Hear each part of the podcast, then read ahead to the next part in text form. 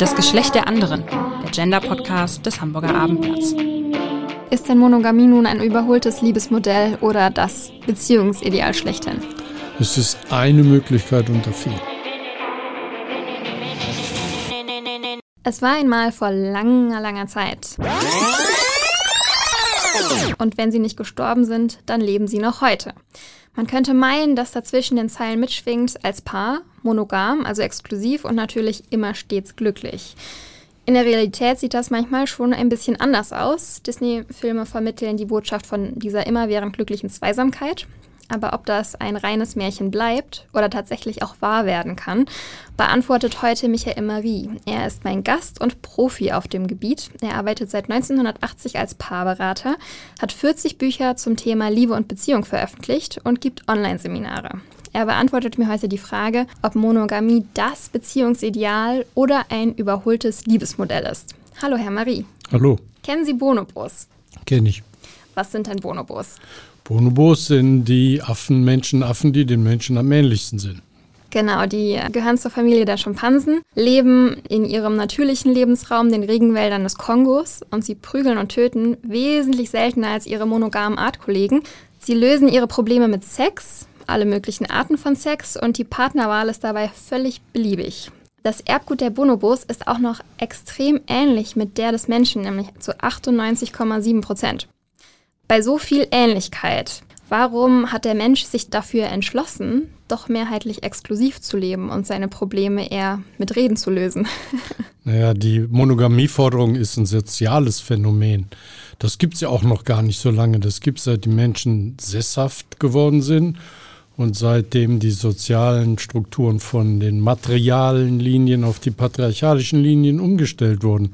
Das heißt, das hängt zusammen mit der Entstehung von Eigentum, dadurch ist es den Männern nach und nach gelungen, sagen wir mal, die Herrschaft über die Frauen zu erringen und die Erbfolge von der weiblichen auf die männlichen Linie zu verlagern. Und erst damit ist das Interesse an der Monogamie entstanden, weil die Männer von da ab kontrollieren wollten, ob die Kinder auch wirklich ihre eigenen waren oder ob sie dann ein Kuckuckskind im Nest haben. Ne? Also es ist ein rein patriarchalisches Bestreben rein patriarchalisch äh, im Machtinteresse der Männer liegend. Das heißt, eigentlich müssten wir schon sagen, dass Monogamie dann ein überholtes Liebesmodell ist, weil wir gerade versuchen, patriarchale Strukturen zu brechen in unserer Gesellschaft, oder nicht? Naja, wir leben heute in Zeiten der Vielfalt. Äh, heute sucht sich jeder die Ideale, soweit er kann, selbst aus. Und insofern ist Monogamie ein Modell unter vielen anderen. Geschichtlich ist es, äh, wie gesagt, eine relativ neue Erscheinung. Er ist vielleicht 6.000, 7.000 Jahre alt, so über den Daumen. Und äh, heute löst sich auch die soziale Notwendigkeit für die Monogamie auf, weil äh, die Frauen in allen Bereichen aufholen und auch materiell unabhängig werden. Also es ist heute letzten Endes nicht mehr notwendig, unbedingt nachzuvollziehen, wo kommt der Nachwuchs her. Mhm. Nichtsdestotrotz entscheiden sich ja immer noch mehr Menschen dafür, in einer monogamen Beziehung zu leben. Was sind denn noch Gründe dafür, dass man sich eben für diese exklusive Beziehung entscheidet? Ja, das muss man im ganzen sozialen Zusammenhang sehen. Das ist das romantische Ideal. Das ist eine Verstrickung von materiellen Interessen. Das ist die Angst, verlassen zu werden. Das ist also, man kann da keine einzige äh, Ursache finden, sondern man muss die Zusammenhänge sehen. Aber es hat ja zu allen Zeiten auch immer den Bruch des Treueversprechens gegeben. Mhm. Und wie viel Sinn Treue macht, hängt, wie gesagt, von ökonomischen und sozialen Umständen ab. Und da heute all diese, zumindest in unseren westlichen Gesellschaften, all diese traditionellen Strukturen aufbrechen, ist es auch möglich, diese Idealvorstellung über Bord zu werfen. Zum Thema Treue kommen wir gleich noch. Vorher brennt mir aber noch eine Frage unter den Fingern.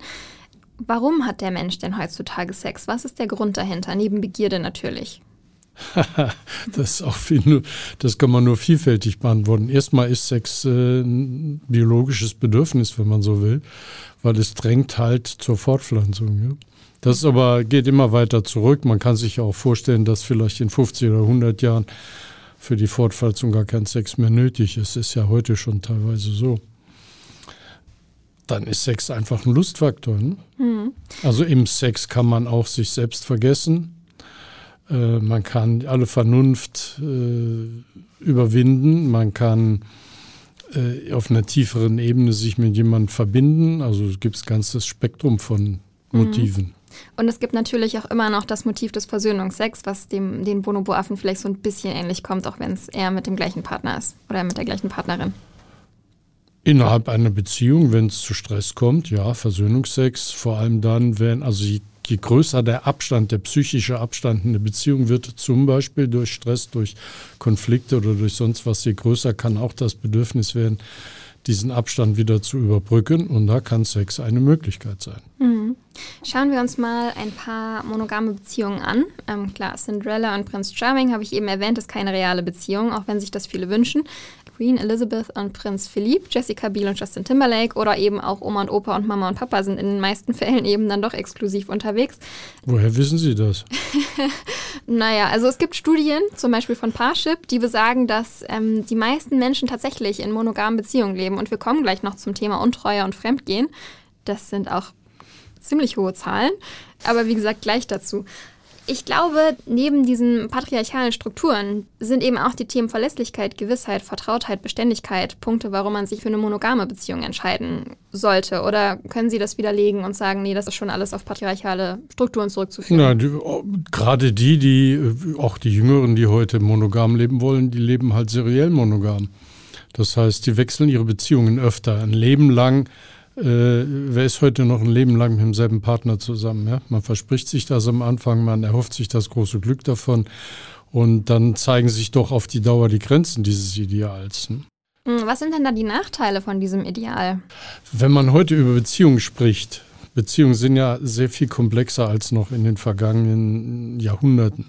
Da muss man im Grunde drei Liebesformen unterscheiden. Das ist die partnerschaftliche Liebe, das ist die freundschaftliche Liebe und das ist die emotional-leidenschaftliche Liebe. Die partnerschaftliche Liebe, das ist das älteste Paarmotiv, das älteste Bindungsmotiv zwischen Mann und Frau.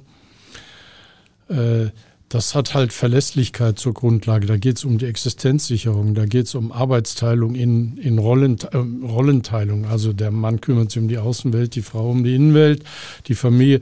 Das überholt sich allmählich. Äh, trotzdem gibt es immer noch materielle Verpflichtungen, Projekte, die man gemeinsam macht. Eine Familie zum Beispiel ist ein Partnerschaftsprojekt, gemeinsamer Besitz, äh, gemeinsame äh, künstlerische Projekte. Alles das können partnerschaftliche Projekte sein, also Bindungsmotive, aufgrund derer man sagt, ich liebe dich. Dann gibt es die freundschaftliche Liebe. Das ist die Liebe, die so beginnend mit der Romantik einsetzt, die nicht der Existenzsicherung dient, sondern der Wesensförderung. Die freundschaftliche Beziehung ist wahrscheinlich eine der meistvertretensten in der heutigen Zeit, oder? Nö, es kommen alle drei heute vor. Okay. Ne? Aber ich führe erstmal die freundschaftliche aus. Also die freundschaftliche Liebe dient der Unterstützung der persönlichen Entwicklung des anderen. Die beruht auf Wesensfaszination. Ich finde die so toll, weil du so bodenständig bist oder weil du so leicht bist, so, so, so fröhlich immer oder so tiefsinnig oder sonst irgendwas. Und dann gibt es die emotional leidenschaftliche Liebe. Das ist die, die nach Intimität sucht, also sexuell, erotisch oder emotionaler Nähe sucht. Und äh, in heutigen Beziehungen kann jede dieser drei Bindungsformen vorkommen. Sie können auch mal eine Weile lang zusammen vorkommen.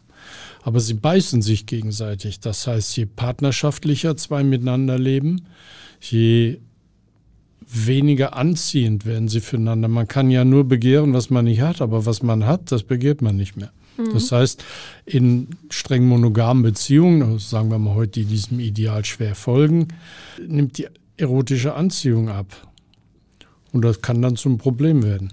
Das kann dann eben dazu kommen, dass man in bestimmten Bereichen nicht mehr erfüllt ist. Und wenn man sexuell nicht erfüllt ist, dann kommen wir jetzt zum großen Thema, nämlich zum Thema Untreue. Wo beginnt denn Untreue? Im Kopf, beim Flirt, beim Küssen, beim Sex? Also Treue äh, kann heute jedes Paar für sich selbst definieren. Sexuelle Untreue beginnt natürlich da, wo sich mein sexuelles Interesse auf einen anderen Partner, eine andere Partnerin richtet. Ne? Aber was Treue ist, Treue kann einfach heißen, Äh, wir gehen vielleicht zusammen in Swingerclub und äh, bleiben uns aber, wir bleiben aber zusammen. Treue kann auch heißen, wenn, äh, wenn du mit jemand anderem ins Bett gehst, will ich davon nichts wissen. Ich will nur, dass wir zusammenbleiben. Treue kann auch genauso gut heißen, ich will gar nicht mal, dass du jemand anderen hinterher schaust oder jemand anderen attraktiv findest. Also was letztendlich Treue ist, ist nicht mehr äh, per se definiert und vorgegeben. Das ja, aber wenn man sagt, ähm, ich möchte gar nicht, dass du jemand anderem hinterher schaust, das ist für mich schon untreu, ist das schon toxisches Verhalten oder würden Sie sagen, das ist noch normal? Auch was normal ist, wir legen heute Paare fest. die Norm gibt es nicht mehr. Also wenn zwei damit einverstanden sind, dass sie diese Regel haben, wir gucken anderen nicht hinterher, dann können sie mal gespannt sein, wie lange sie sich daran halten können. Ja? Aber normal oder nicht normal sind äh, keine sinnvollen Kriterien mehr in der heutigen Paarbeziehung. Kommen wir mal zu ein paar Fakten zum Thema Untreue. Da spreche ich jetzt äh, von sexueller Untreue. Drei von zehn Menschen sind untreu, laut einer Studie von Elitepartner, die im vergangenen Jahr veröffentlicht wurde. Frauen tatsächlich eher als Männer, aber dafür nur einmal und Männer mehrfach untreu. Was verleitet Menschen Ihrer Meinung nach zum Fremdgehen? Wahrscheinlich die Sehnsucht nach Lebendigkeit. Äh, wie gesagt, in der Sexualität kann man sich sehr lebendig fühlen und man kann Grenzen überwinden und Erotik ist auf Grenzüberwindung angewiesen. Also es ist ein gewisser Prickel dabei, mhm. so, diese Lebendigkeit, die man dann empfindet. Und äh, viele haben da auch gar kein Problem. Viele, ja, weiß man nicht. Umfragen sind da immer mit Vorsicht zu genießen, mhm. weil Selbstauskünfte über sexuelles Verhalten äh, die taugen nicht besonders zu statistischen Erhebungen. Da dachte ich mir auch, wahrscheinlich liegt die Dunkelziffer wesentlich höher, oder? Ich denke mal. Im Grunde, aber ich meine, es gab ja auch geschichtlich immer äh, Modelle, die die Nebenbeziehungen ermöglicht haben, um die Partnerschaft, also die partnerschaftliche Bindung nicht zu gefährden, zu erhalten. Können Sie da ein paar Beispiele nennen? Oh, in Italien gibt es ganze Landstriche, äh, gab es zumindest, in denen es absolut Usus war, dass jeder Partner noch einen Liebespartner nebenbei hatte. Man sprach nicht darüber, man genoss es. Auch die Frauen. Auch die Frauen und das diente der Stützung der, der partnerschaftlichen Bindungen. Und das Weil, war für beide Seiten in Ordnung. Ja, man sprach ja nicht drüber. Ne? Mhm. Man, man wusste es, aber es war ein Tabu, darüber zu sprechen. Und das dient im Grunde genommen der Stützung der festen Beziehungen. Man hatte also gar kein Grund, sagen wir mal, aus sexuellen Bedürfnissen heraus eine Beziehung zu beenden, weil man die Möglichkeit hatte, auch anderswo Erlebnisse zu haben. Kommen manchmal Paare zu Ihnen oder eben auch Freund oder Freundin und sagen, Mensch, was kann ich tun? Ich fühle mich meinem Partner so verbunden, aber sexuell erfüllt es mich einfach nicht. Was, was raten Sie in dem Fall? Ja, äh, solche Paare kommen, aber gute Beratung steht ja nicht da, besteht ja nicht darin, jemandem was zu raten, sondern sagen wir mal, ihm dabei zu unterstützen, das zu tun, was er eigentlich selbst schon tun will. Sonst hätte er ja keinen Konflikt.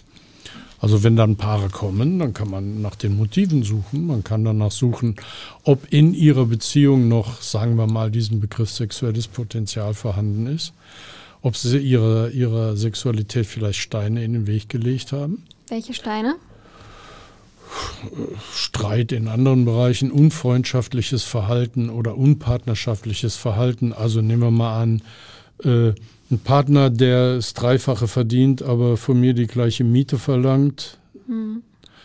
Weiß ich nicht, ob man dann mit dem unbedingt sofort ins Bett gehen will oder ob man da nicht ein Ressentiment entwickelt und sich ungerecht behandelt fühlt und wütend auf den ist. Also es gibt alle möglichen Steine, die man der Sexualität in den Weg legen kann. Äh, es gibt auch Potenziale vielleicht, die nicht ausgeschöpft sind. Die kann man dann in den Fantasien finden. Aber die Vorstellung, dass eine gute Beziehung automatisch auch auf Dauer guten Sex bieten müsste, die ist äh, abwegig. Man kann eine tolle Beziehung haben, ohne dass sie einen sexuellen Schwerpunkt hat. Reden wir mal über das Thema offene Beziehung. Wenn die Sexualität nicht mehr erfüllt werden kann in der eigenen Beziehung, man aber mit dem Partner zusammenbleiben will, dann kommt es zur Diskussion, ob man vielleicht über eine offene Beziehung nachdenkt, vielleicht auch eine Ehe öffnet. Was spricht dagegen? Also eine offene Beziehung bedarf einer, einer sehr viel intensiveren Kommunikation, einer sehr viel intensiveren Öffnung zueinander, um das Vertrauen zu behalten. Wer nicht in der Lage ist, äh, sagen wir mal, sehr intim zu kommunizieren, für den wird es dann schwierig. Das heißt, Sie würden schon sagen, wenn man den Schritt wagt zu öffnen, dann muss alles auf den Tisch. Nee, alles kann so und so nie auf den Tisch. Äh, aber es besteht ein höherer, äh, sagen wir mal, Rückversicherungsbedarf, dass man noch zusammen ist. Ne, wenn, wenn der andere jetzt gerade von seinem äh, Date kommt und dann muss man eben irgendeine Form von Nähe wieder erleben, damit äh, man das Gefühl weiter hat, zusammen zu sein. Und dafür ist Kommunikation verbal, aber auch nicht verbal eben nötig. Gibt es da Grenzen in der Kommunikation? Die Regeln legen Paare am besten selbst fest. Also wenn ein Paar zu mir kommt und sagt, äh, wir wollen unsere Beziehung öffnen, wie macht man das? Dann versuche ich herauszufinden, was die Vorstellungen und die Ängste sind. Und dann kann eine Regel zum Beispiel sein, äh, ich, selbst wenn du mich fragst, wie ist der andere oder wie ist die andere denn im Bett, darauf werde ich nie antworten. Ja, okay, ist okay, dann ist das eine Regel. Ne? Oder ich werde dich nie fragen, wie ist der andere denn im Bett besser oder schlechter oder all diese äh, seltsamen mhm. Fragen, die dann gestellt werden können. Die Regeln legt man dann am besten selbst fest. Wie reagieren Sie denn darauf, wenn jemand Eifersucht und Verlustängste entwickelt? Na, man kann auch dafür äh, danach suchen, wie das Paar damit umgehen will. Also es, ich hatte mal ein paar in der Beratung, da äh, sagte sie, okay, äh, wenn du jetzt mit einer anderen Frau zusammen bist und ich kriege zu viel Ängste, dann will ich dich anrufen können und will ich nicht, dass dein Handy ausgestellt ist. Mhm. Und darüber ging dann eine Diskussion. Und er hat dann gesagt, aber ich kann nicht mit einem anderen schlafen, wenn mein Handy angestellt ist und ich damit rechnen muss, dass du anrufst. Ja. Also da wurde schon mal eine Stunde drüber diskutiert. Und dann gab es dann die Regelung, dass äh, eben abends in einer gewissen Zeit er erreichbar ist. Und das musste er auch dann seiner äh, Nebenbeziehung gegenüber vertreten. Also das ist eben der erhöhte Kommunikationsbedarf. Ist Nebenbeziehung ähm, mehr als Affäre oder ist das einfach ein Synonym dafür? Nebenbeziehung wäre mehr als, eine, als, eine, als ein One-Night-Stand. Nebenbeziehung würde auch auf Liebe beruhen, eben auf einer anderen Form von Liebe, vielleicht mehr auf einer erotischen Liebe als auf einer partnerschaftlichen. Also polyamorös schon, nicht einfach reine Leidenschaft. Na, die Polyamorösen, die haben ja den Anspruch, dass sie jeden der Partner lieben. Die unterscheiden dann nicht unbedingt äh, partnerschaftliche Liebe und erotische Liebe, sondern die sagen, erotisch liebe ich beide oder alle drei. Gibt es denn einen Trick, wie man Eifersucht und Verlustängste im Griff behalten kann? Man kann herausfinden, wo die Möglichkeiten und Grenzen sind. Tricks gibt es ja nicht. Eifersucht ist ein mächtiges Gefühl, das unmittelbare Bezüge zur frühesten Kindheit hat. Also Überlebensängste sind da drin. Aber man kann sagen, wie gehen wir denn jetzt damit um? Oder wie kann ich denn, wenn du Ängste kriegst, kann ich dann aus ihrer dich eigenen, beruhigen? Kann ich dir ein, ein, Vertrauen zurückgeben? Aus Und Ihrer eigenen ähm, Beratererfahrung, haben Sie da Best-Case-Szenarios, über die Sie heute sprechen können? In Bezug auf Eifersucht? In Bezug auf, wie man mit Eifersucht umgehen kann. Naja, also erstmal muss man schon mal anerkennen, dass äh, es fast unmöglich ist, keine Eifersucht zu erleben. Und dann muss man eben äh, die Bereitschaft haben, die Frage zu stellen, wenn sie denn schon unvermeidbar ist oder hier und da heftiger auftauchen kann, wie gehen wir damit um? Und da muss man eben auch Grenzen klar machen. Da muss man auch eben sagen, nein, es ist für mich nicht okay, wenn du mir einen Privatdetektiv hinterher schickst. Oder es ist für mich nicht okay, wenn du ein, gibt's ja diese Testlover, die einen dann anbaggern wollen mhm. im Auftrag des Partners oder der Partnerin. Alles schon erlebt bei Ihren Klienten? Das ist auch schon mal vorgekommen, dass er natürlich auch ein großer Treuebruch, ne? wenn, wenn mir so ein Detektiv oder so eine Detektivin auf den Hals gehetzt wird, um festzustellen, ob ich treu bin oder nicht. Das ist dann schon extrem. Allein das könnte schon zum Ende einer Beziehung führen. Ne? Was noch ein viel größerer Treuerbruch ist als der sexuelle, mögen manche sagen. Kann durchaus so empfunden werden. Ja. Wer will denn eher öffnen? Frauen oder Männer, jüngere oder ältere, Beziehungserfahrene oder unerfahrene? Also Frauen haben vielleicht äh, das, das, größere Problem damit, das zuzugeben. Aber äh, ich würde auch schon sagen, dass Frauen vielleicht sogar sexuell aktivere Geschlecht sind. Mhm. Also die ganzen Mythen da über die sexuelle Zurückhaltung der Frau, das ist inzwischen alles widerlegt, das kann man alles vergessen. Das ist nicht nur bei den Bonobos so, das ist auch bei den Menschen so.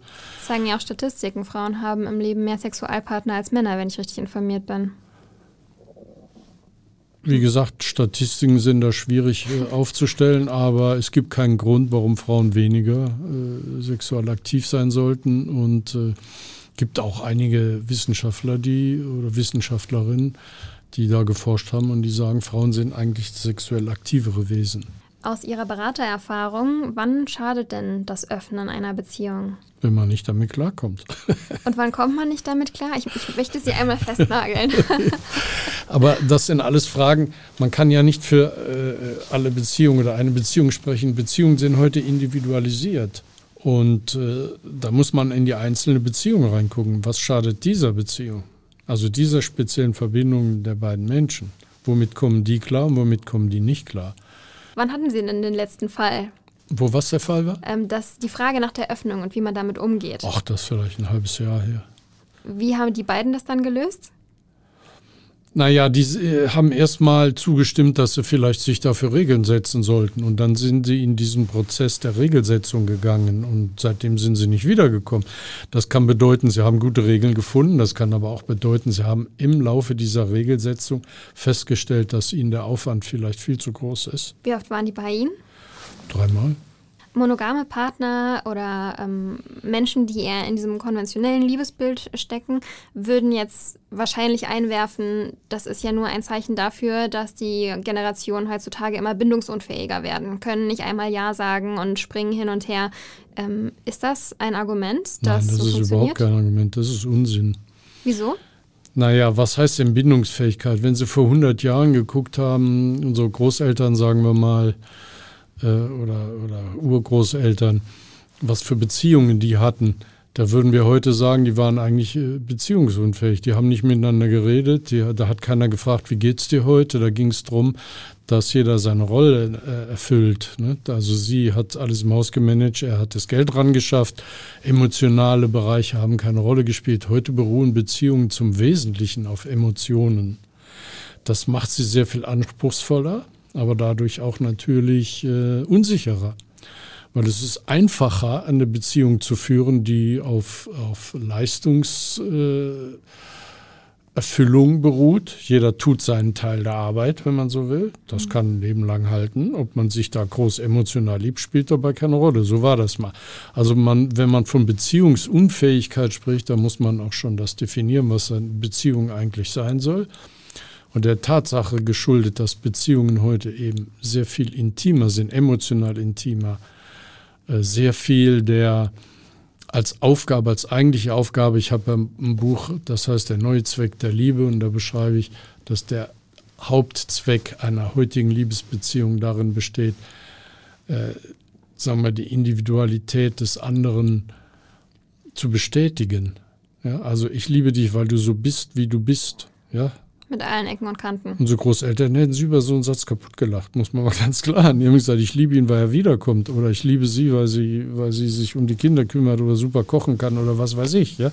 Also äh, heute würd, würde das ja gar nicht mehr genügen. Also diese, diese Zunahme der Ansprüche in der Beziehung machen Beziehungen natürlich auch anfälliger. Und das ist ein ganz normaler Prozess. Deshalb ist es auch kein Versagen, wenn ein Paar auseinandergeht, weil sie feststellen, wir können uns das nicht mehr geben was wir uns wünschen.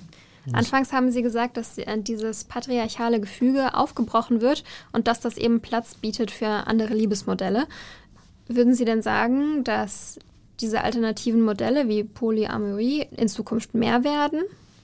Die Vielfalt wird zunehmen, ja, aber Polyamorie ist ja auch nur ein Modell.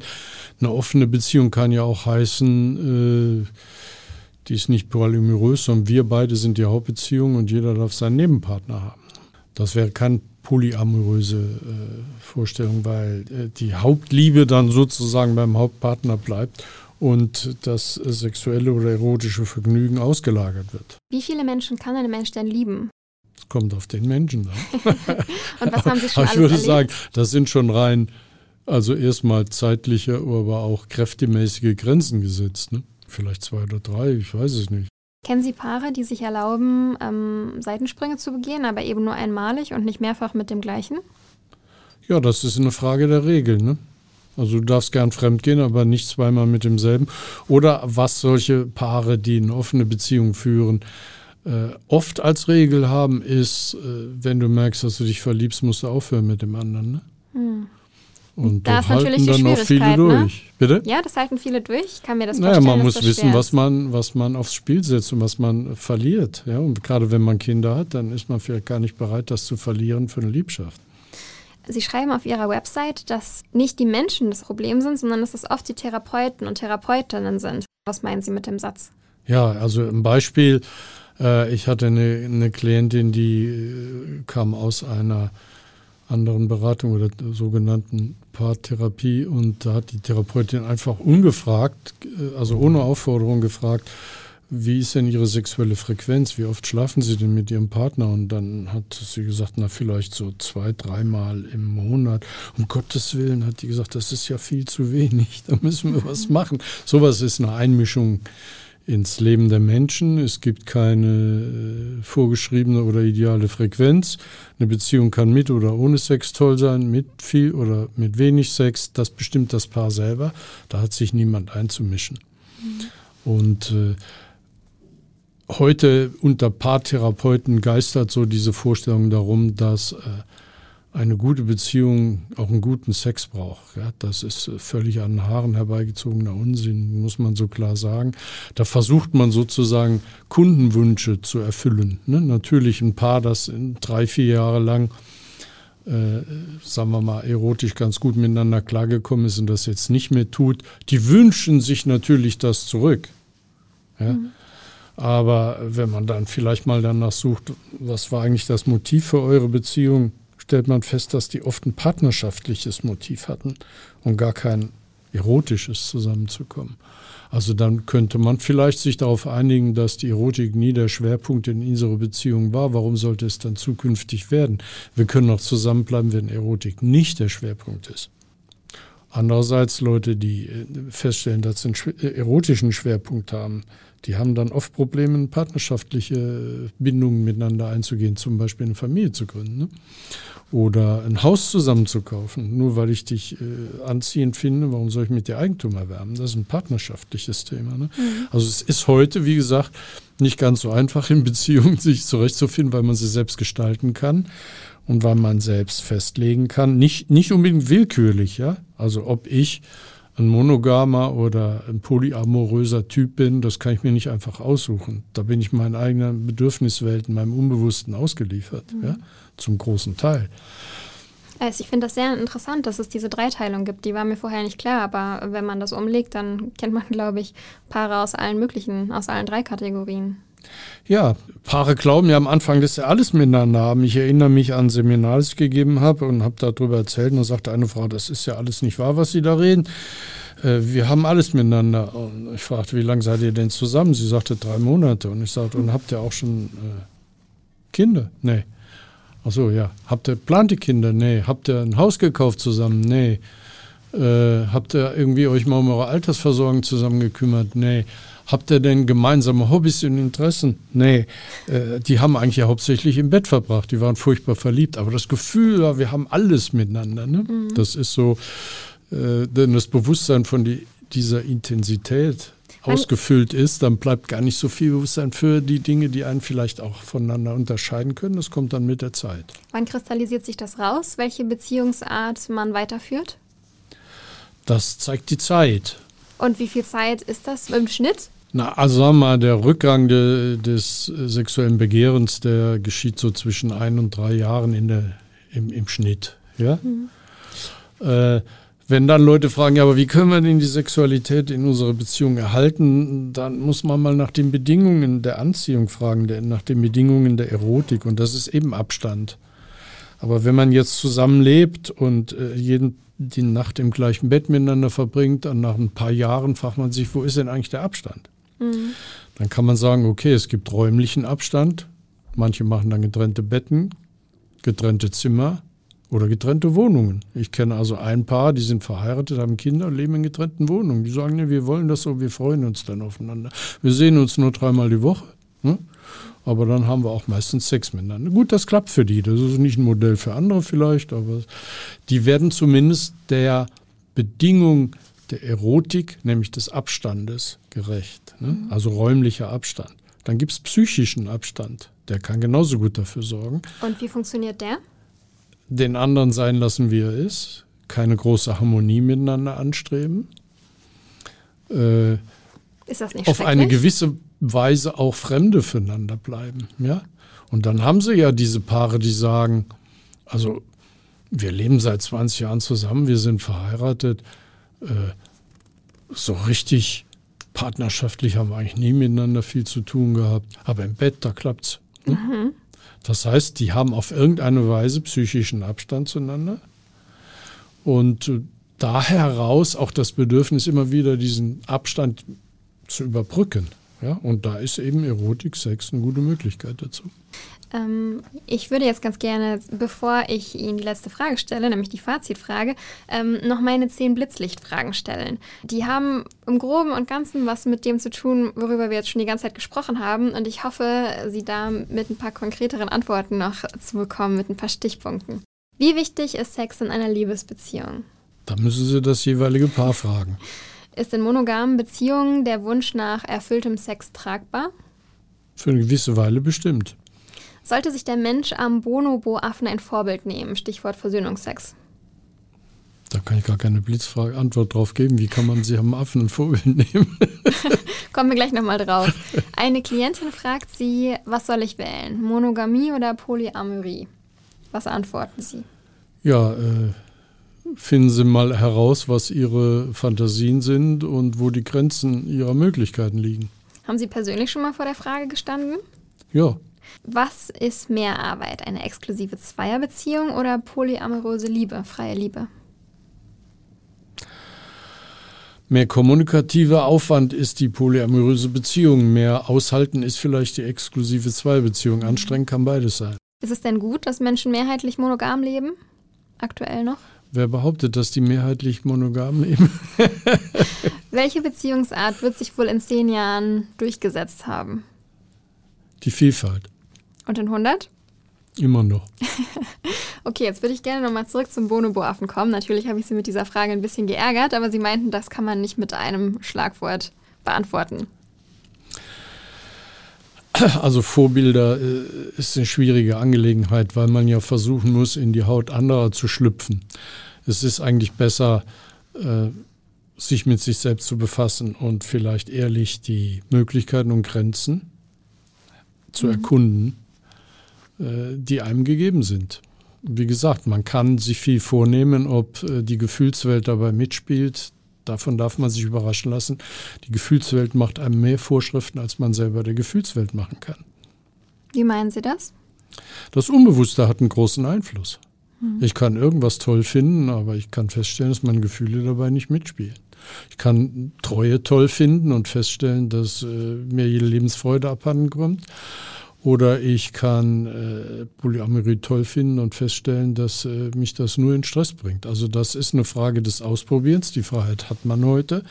Wer also äh, an Grenzen seiner Idealvorstellungen kommt, egal in welche Richtung das Ideal sich bewegt, der kann ja mal experimentieren, ob er mit anderen Entwürfen besser klarkommt. Bringt mich direkt zu meiner Schlussfrage. Ist denn Monogamie nun ein überholtes Liebesmodell oder das Beziehungsideal schlechthin? Es ist eine Möglichkeit unter vielen. Vielen Dank. Weitere Podcasts vom Hamburger Abendblatt finden Sie auf abendblatt.de slash podcast.